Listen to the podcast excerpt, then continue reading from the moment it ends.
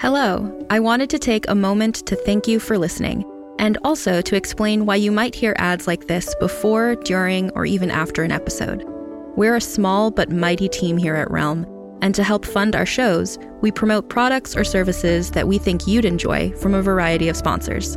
If any of our ads interest you, one of the best ways to support us is by visiting the link or using the promo code in the ad.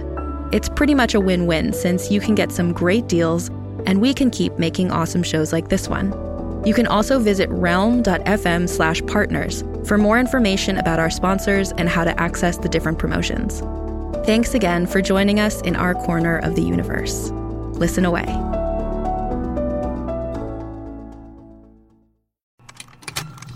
Contained herein are the heresies of Radolf Burntwine, erstwhile monk turned traveling medical investigator. Join me as I uncover the blasphemous truth of a plague ridden world that ours is not a loving God, and we are not its favored children. The Heresies of Radolf Burntwine, coming January 2nd, wherever podcasts are available.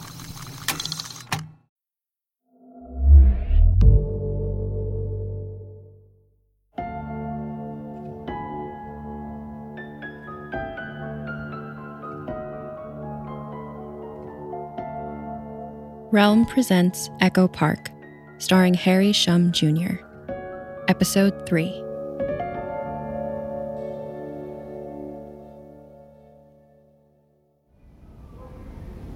James, The Circle, August 17th. I stare into the barrel of the gun, held at gunpoint. Again. I'm starting to regret ever setting foot in Doubletown.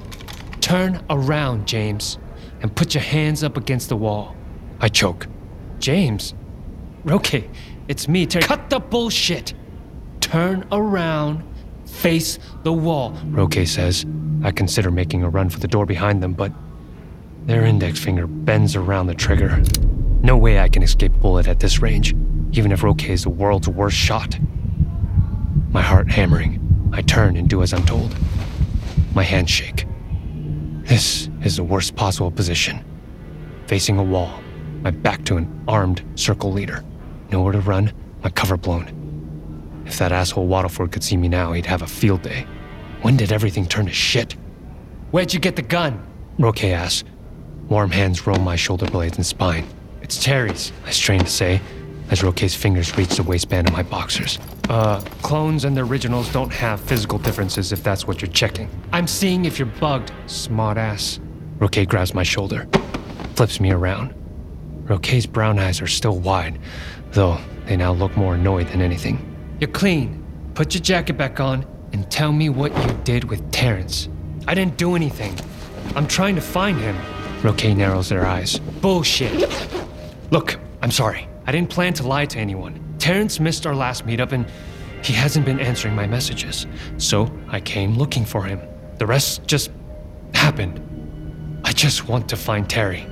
I'm worried about him. Roque steps closer, their upper lip curled.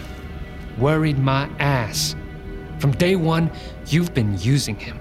Don't think I don't know about the services he provides you, pig. Of course. My responsible, community minded clone reported everything to Circle leadership. Roque raises the gun again. I hold up my palms. Okay, oh, okay. I admit I'm a scumbag for asking him to do that. But he did get paid, and it, it looks like he used that money to help some echoes out. Maybe we can also help each other. Everyone thought I was Terry today, right? Didn't I calm down Sarah? Unless the sobbing girl at Iskender's wake was the one who outed me as a fake. And f- for the billionth time, I'm a civil advisor, not a cop. I'm trained to counsel people out of bad situations, and your community is in pretty bad shape. Your leader, dead, clones going missing, now your therapist too. You could use my help, right? Roque's face betrays no emotion. They keep the gun leveled at my skull, though, so that's not a great sign. I try another angle. Have LAPD followed up on Iskender's murder? Or Mia's? I add, recalling what Sophia, the only other non clone I've met here, told me. Her echo, Mia, was murdered. Did they interview anyone about the disappearances? You don't ask the questions here, Source, Roque snaps. They run a hand down their face. When they look back up, their eyes are red rimmed. No updates since we reported Mia and Iskender. Not even after we told them to look into Benny, who's still missing. And now Terrence. I can't help it. I feel the thrill of another chance to play hero.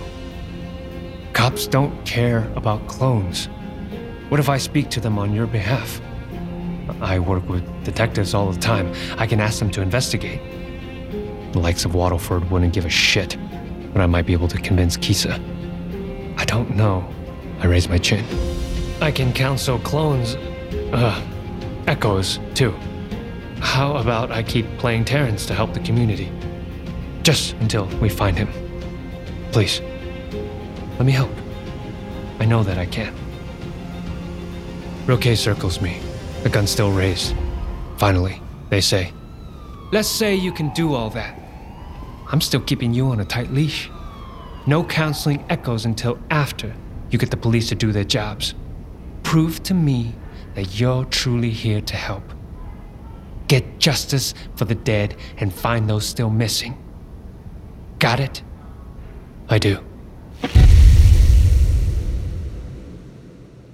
The LAPD station, August 18th.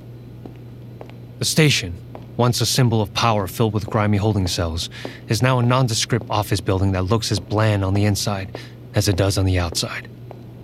I walk through the metal detector and into the big, glossy lobby. Egg shaped robots on wheels whir to the traffic reporting area to update their citations. There's not a single cop visible on any of the three floors. Everyone must be out tackling cases. I head to the detective's floor. One workstation is occupied. Waddleford. Damn it. His display goggles are lit up with data as he types into the monitor on his stand up desk. For a second, I consider giving up until someone who might actually listen to me gets back to the station. But then I remember the look on Roque's face, the desperation they very nearly managed to hide. What? You got a minute? Waddleford's eyes are bloodshot when he takes off the goggles. I feel a pang of guilt when I realize why he's here. Waddleford got assigned paperwork duty last week after I reported him for rough handling a clone. Hopefully, he doesn't hate me too much. Well, if it isn't Mr. Street Savior. No such luck. Here to report me again? Desk duty not good enough? Not satisfied until I'm suspended, that it? I plaster my best fake smile. I'm not about to start a fight with Waddleford when no one is around, especially not when I need a. Well, does it count as a favor if I'm just asking the man to do his job? I'm here about a case. Actually, several cases. As quickly as possible, I summarize what I've pulled from the system on my way here about Mia and Iskender's murders. Not much. On top of that, there have been a couple of disappearances, too. I say, building up to mentioning Terrence. But Waddleford crosses his arms and glances away. Yeah, I know about Iskender. The rest doesn't really ring a bell. And I'd prefer not to deal with clone crimes right now. I don't want to offend any more clone lovers. Waddleford puts his goggles back on and returns to the monitor. I open my mouth to respond, but a pair of young police officers walk in. The sight of them makes me curl up inside. Hey, watchdog, wanna go for a walk? One officer hollers at me, while the other woofs. This is a bad idea. I should leave. Maybe Terrence will turn up on his own. Maybe he even knows where the other missing clones are, too. Maybe they're all safe. I can just tell Roque some lie about the police taking their sweet time to look into the murders. Bureaucratic tape, all that jazz. It's certainly believable.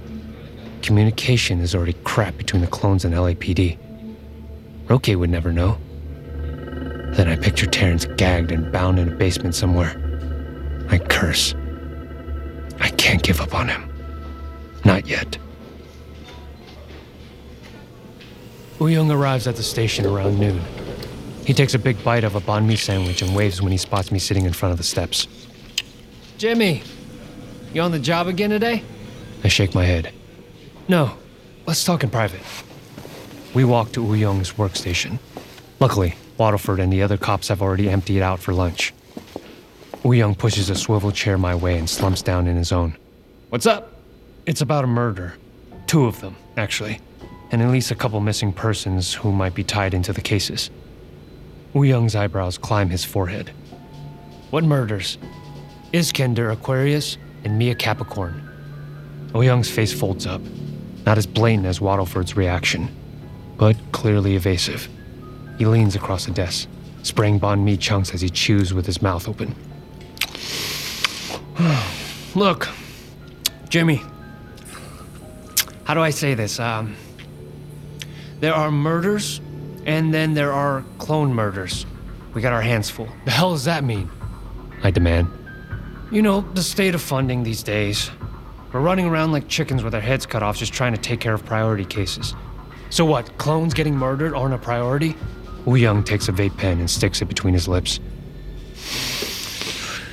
Violence done to clones, possibly even by clones, is pointless to try to unravel.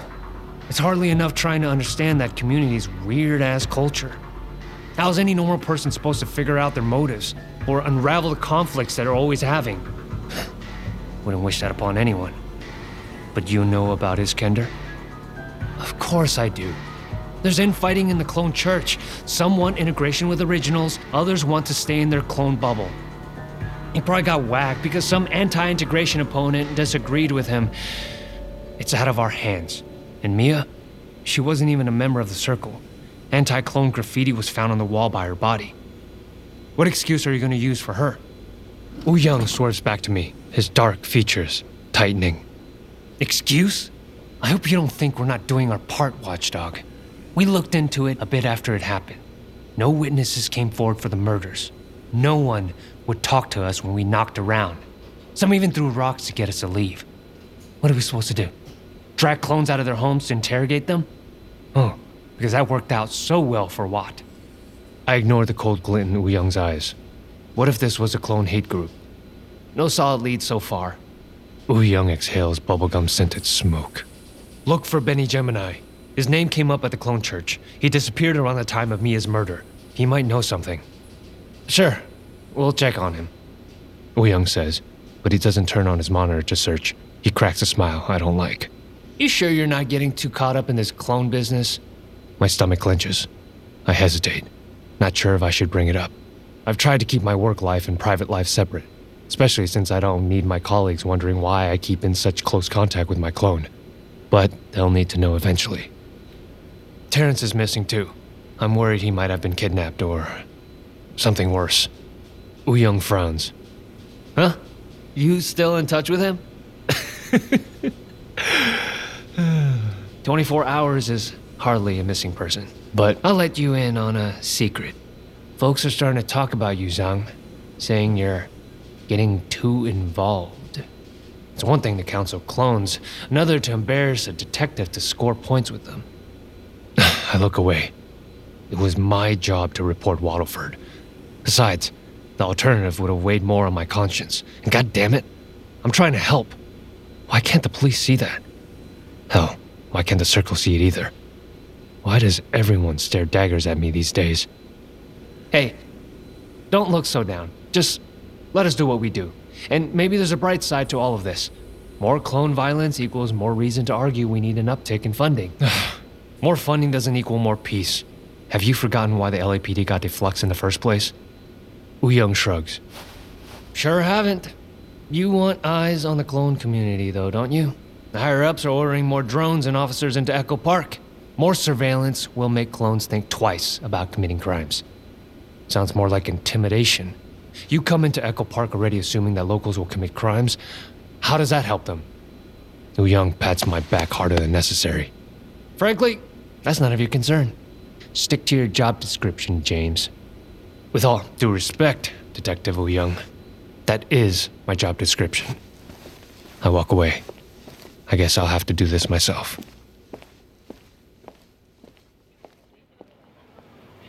The Circle, August 18th. The rundown community center looks different after my chat with Wu Young. It no longer seems like just a place for clones to hang out, but rather a sanctuary. It's the one place they can turn to for help, since they won't find it anywhere else. I glance around before I push through the circle's main doors. No police vehicles or drones patrolling Echo Park. Yet. A few clones wave at me in the hall.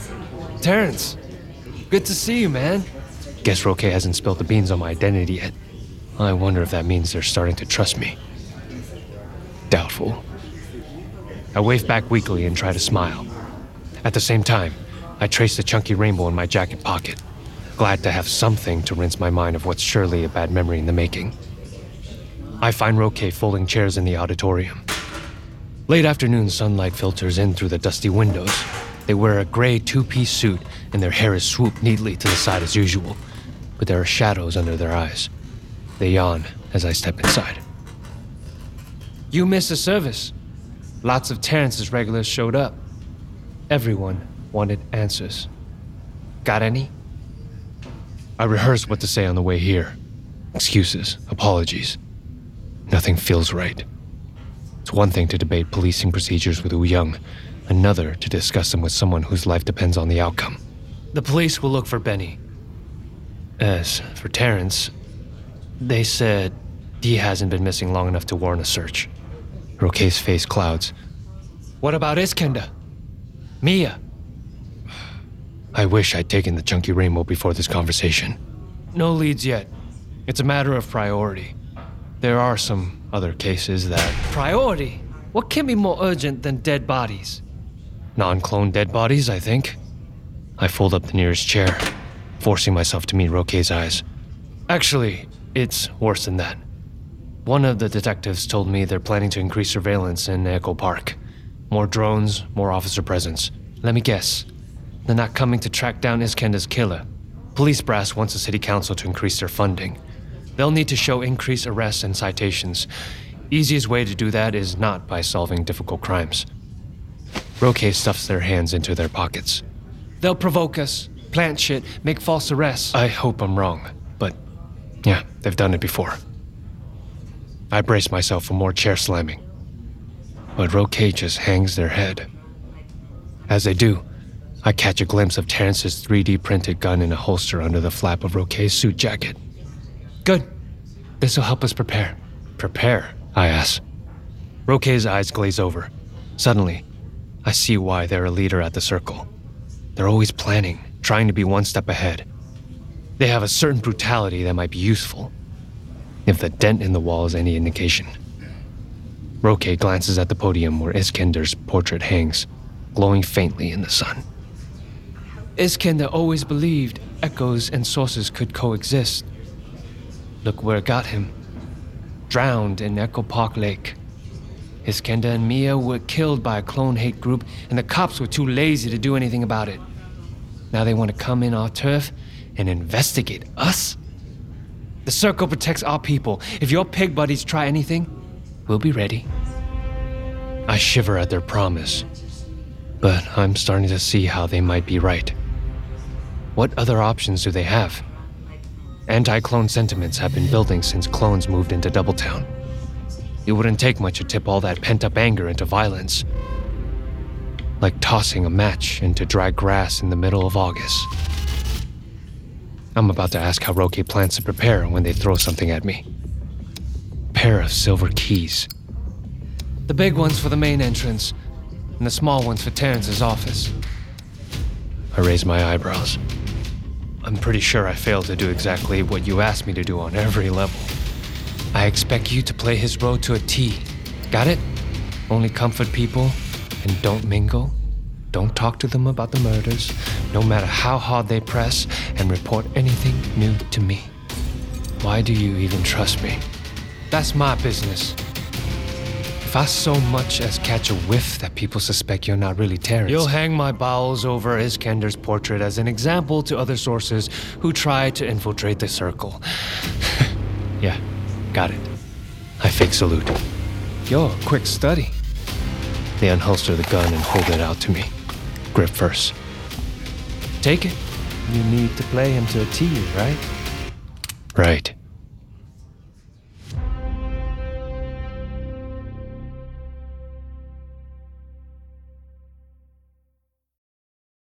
Hey there, this is Justin Bartha. I made a funny new podcast, King of the Egg Cream. It has the greatest cast in the history of podcasts with actors like Lewis Black. I'm torn by my feelings for two women. Bobby Cannavale. You can eat it Or if someone hits you, you can put it on your cut. Melanie Lynskey. I wonder what these marvelous things are that look just like boiled chicken feet. Jason Ritter, I can break things and pick locks and kill people. Michael Stuhlbarg, The whole point is to inspire people that they should make themselves better. Ari Graynor, No, don't whet its appetite. What are you, an idiot? me, Justin Bartha, That's not just any egg cream, that's a Lemke's special. and all narrated by the hilarious Richard Kind. This is the story of Harry Dalowitz and how he rose from nothing to become New York's King of the Egg Cream. So if you like funny true stories, come listen to King of the Egg Cream, available wherever you get your podcasts. The Circle, August 19th. I start counseling the next day. The minute my work shift finishes in the afternoon, I come straight to the Circle. Although, not before a quick pit stop to take a small hit of Chunky Rainbow. I just need to calm my nerves. That's all. This will be the biggest test of my impersonation skills yet. Terrence doesn't have a computer. How does the guy survive? Instead, he uses a sheet of paper taped outside his door where people can sign up for appointments in one hour increments. There's already a line of people in the hall when I arrive. I recognize Scarecrow Thin Enzo, leaning against the wall in that too big blue suit. I was counting on my high to get me through, but no amount of narcotics could have braced me for the stories I was about to hear. I, I, I keep a knife under my pillow and added another deadbolt to keep intruders out, says the thin woman with a nervous tick whose apartment was broken into a few weeks ago. Her eyes dart left and right in the cramped office despite its tall, protective bookshelves and locked door. Thanks for telling me about the family rooster place. They let me hide out a while. I, I need to learn how to feel safe in my own home again. Others are more worried about daytime problems. Two convenience store clerks refused to serve me after I showed ID, says Enzo. His bony fingers poke out of baggy sleeves and trace his metal circle pin. His, I note, has a bar down the middle. Pro integration. They said they don't serve booze to zodiacs. First time I heard that used as a slur. Iskender said we should be patient, but maybe Roque's way is better. Maybe the outside world will never accept us. And then there are the concerns directly tied to the murders. Clones who are afraid of even leaving their homes at night, worried about brewing conflicts dividing the circle. Not knowing who is behind the killings, some clones suspect everyone, including each other. I try my best to soothe where I can, offer suggestions if needed. Mostly, I'm just a listening ear, absorbing their pain, trying to share it. The longer the day wears on, the more my brain feels like it's melting. Not from the chunky rainbow this time. Are the murders the result of a clone hate group? It seems the most likely scenario. But what about Wu Young's theory? Infighting in the circle? Some clones make it sound like it could be possible. I think of how wide eyed and excited Terrence was the first time we met. Like how it was a miracle he'd wish for. Terry wanted to meet me. Terry wanted to meet his original. Did that mean he was pro integration? Like Iskender? Had he been murdered because of his stance? My chest already feels heavy enough. Adding that idea on top of it all, I sink into my chair as my second to last client departs. The next one on the sign up sheet doesn't come for half an hour, thankfully. I need a break. My hand twitches toward my jacket, with a tiny packet of rainbows tucked into its concealed inner pocket. Maybe just another half.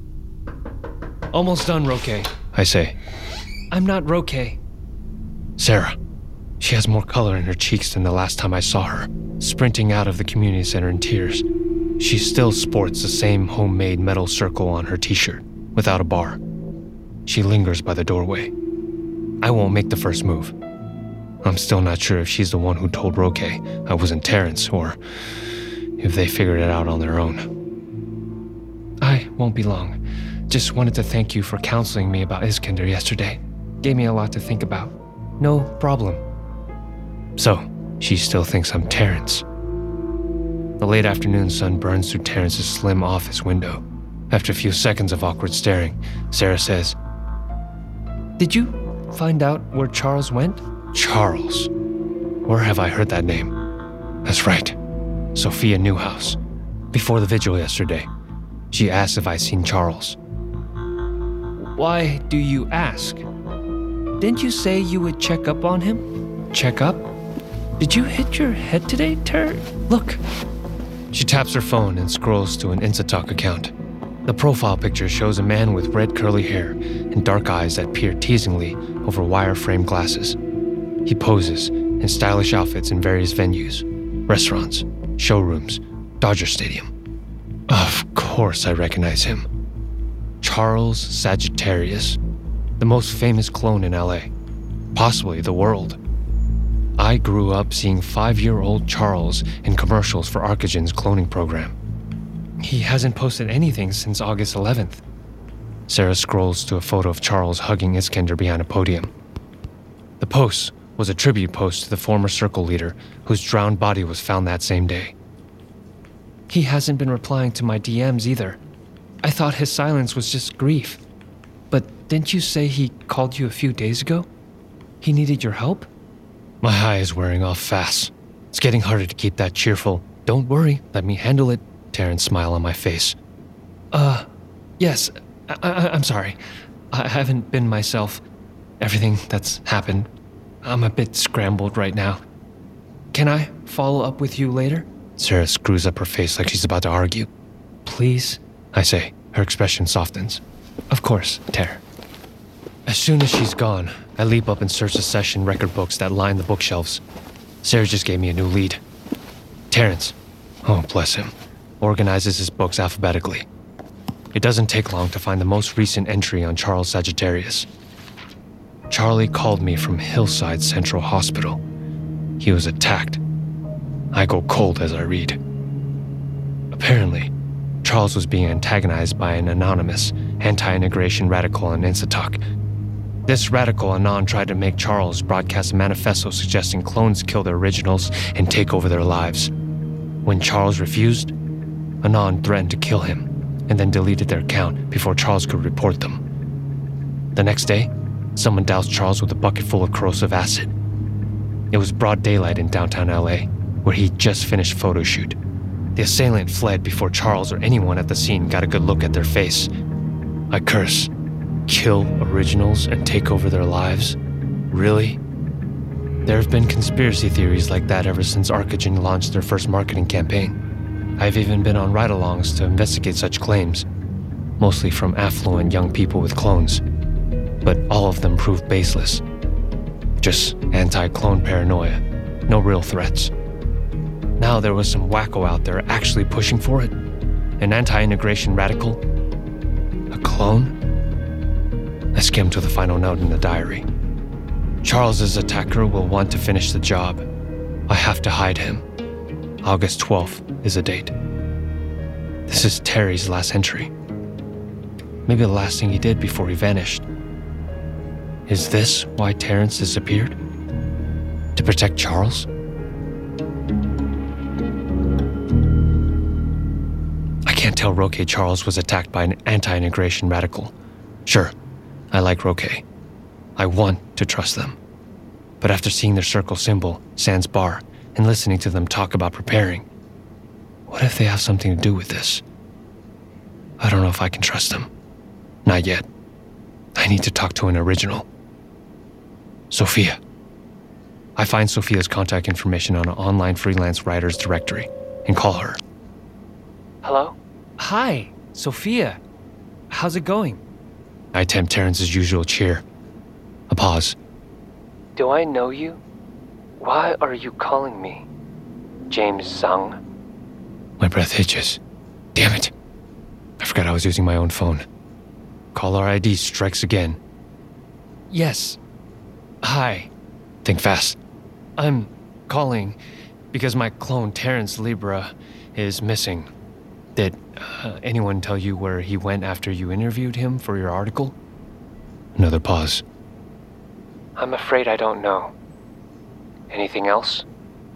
She sounds colder now, compared to when we met in person. Too late, it hits me. I groan. Sorry, I. I must be bringing up painful memories about Mia. But I have no one else to ask. What's really going on here, James? I just told you. Terrence is. Terrence isn't missing. I spoke to him yesterday. I take a deep breath. glancing around the office.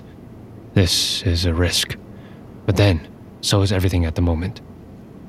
I'm not sure I can trust Roque. I'm not sure I can trust Sophia either. But the way she spoke about Mia yesterday. I decide to follow my instincts. Standing, I double check the lock on the door. Then I lower my voice before I answer. Actually, no. You didn't. Quietly, I confess everything.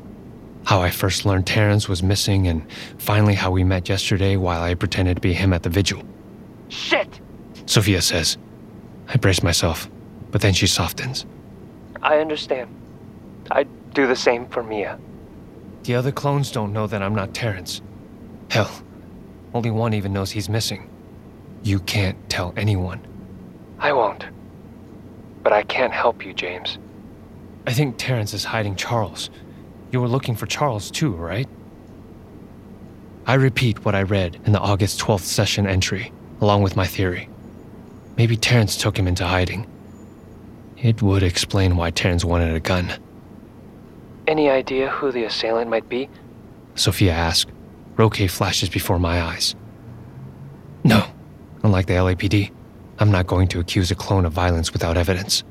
Instead, I say, no leads yet, but I'll be here in Terrence's office until I solve this, if you want to join me. There's a long pause before she tells me. No, I can't. But good luck. I have faith in you. At least one person does. I brace myself for more endless, depressing work. Outside the window, the sun sinks.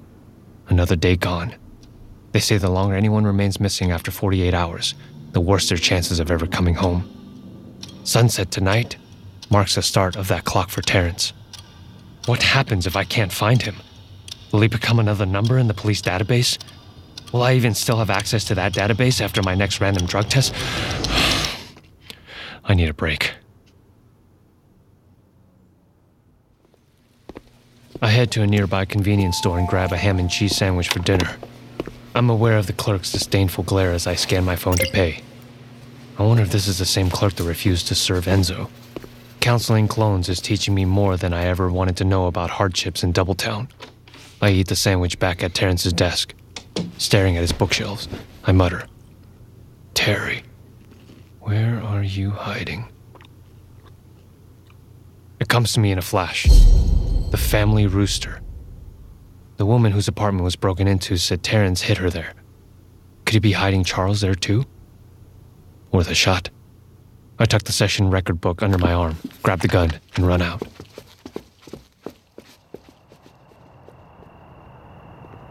The family rooster's faded red storefront glares under the streetlights. It's an abandoned Chinese restaurant at Sunset Boulevard and White Knoll Drive, in a once bustling shopping plaza. Foot traffic here has all but vanished since the clones arrived. The front doors are locked, so I circle around to the back, where I find an empty parking lot. It's dark enough to take risks. Quickly, I check to make sure nobody's across the street. Clear. I take a step back, raise a leg, and kick hard. it smells lonely, like dust and stale blankets. I step into a narrow, dark hallway. The light switch doesn't work, so I prop the door open before I move inside. Cobwebs stretch over the corners of the low ceiling. Hmm, I could be wrong. Maybe I just kicked open the door and broke in for nothing. Then I see the light under a closed door up front. This must be the kitchen. There's someone there. Hey, I'm coming in! Adrenaline prompts me to raise the gun. Two candles on either end of a long butcher's table light the kitchen. They illuminate the industrial refrigerator and the tin cans in the sink, which smell fruity. Canned pineapples? Show yourself! I see a hand wrapped in gauze slide across the fridge door. A man steps out, clutching the fridge. He's completely bandaged, from his head all the way down to what I can see of his ankles under the rolled up cuffs of his jeans. A few curls, red in the candlelight, coil under the bandages around his forehead. Relief floods me. Charles? I knew it! You're working with them. I knew it! He darts out of the kitchen before I can make sense of it. Stop! Charles! I chase him. Charles half runs, half drags himself down the hallway. Belatedly, I tuck the gun away. Maybe I scared the poor guy. And push my legs faster. I'm less than a foot away from him, almost to the back door. I reach for his arm, then hesitate. There's not a single unbandaged spot on his body. What if I hurt him more, grabbing him? My hesitation gives Charles all the time he needs. He flings the back door wide and rushes into the night air. Door slams in my face, sending me sprawling on my ass in a dingy hallway. By the time I crawl back to my feet and wrench the door open, Charles is gone. Shit! Shit! Shit! I jog toward the front of the restaurant. Charles? I call, as loud as I dare. I don't want to wake up the whole neighborhood, especially not when Charles has a good reason to keep a low profile. my nose stings. I touch it, surprised to find some tears swelling in my eyes. The door must have hit me. I barely felt it. Probe my nose gingerly. Is it broken? no time to check. Charles can't have gone far. I can still catch up. Someone grabs my shoulder. I whirl, expecting Charles, and instead, stare straight into my own eyes. Terrence, his hair matted and face covered with days old stubble, drops the plastic bag of canned food he's carrying.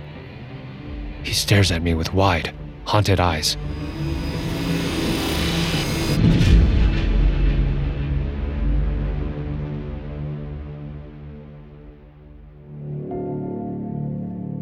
You're listening to Echo Park, starring Harry Shum Jr. Echo Park is a Realm production. Realm, your portal to another world. Listen away. Every five minutes, a transplant candidate dies while waiting for a compatible heart, liver, or kidney. Imagine a technology that could provide those life saving transplant organs for a high price, and imagine what a company would do to monopolize that technology. On a remote island in Lake Superior, a team of geneticists unlocks this holy grail of medicine by reverse engineering the genomes of all mammals, creating an animal with organs perfectly suitable for human transplantation. They envisioned a docile herd animal, but one team member had another, darker vision. This ancestor is anything but docile. The team's work spawns something big, something evil, something very, very hungry. Ancestor is a complete serialized fiction podcast by number one New York Times bestselling novelist Scott Sigler, with all episodes available. Binge the entire story now on Apple Podcasts, Spotify, or wherever you listen to podcasts.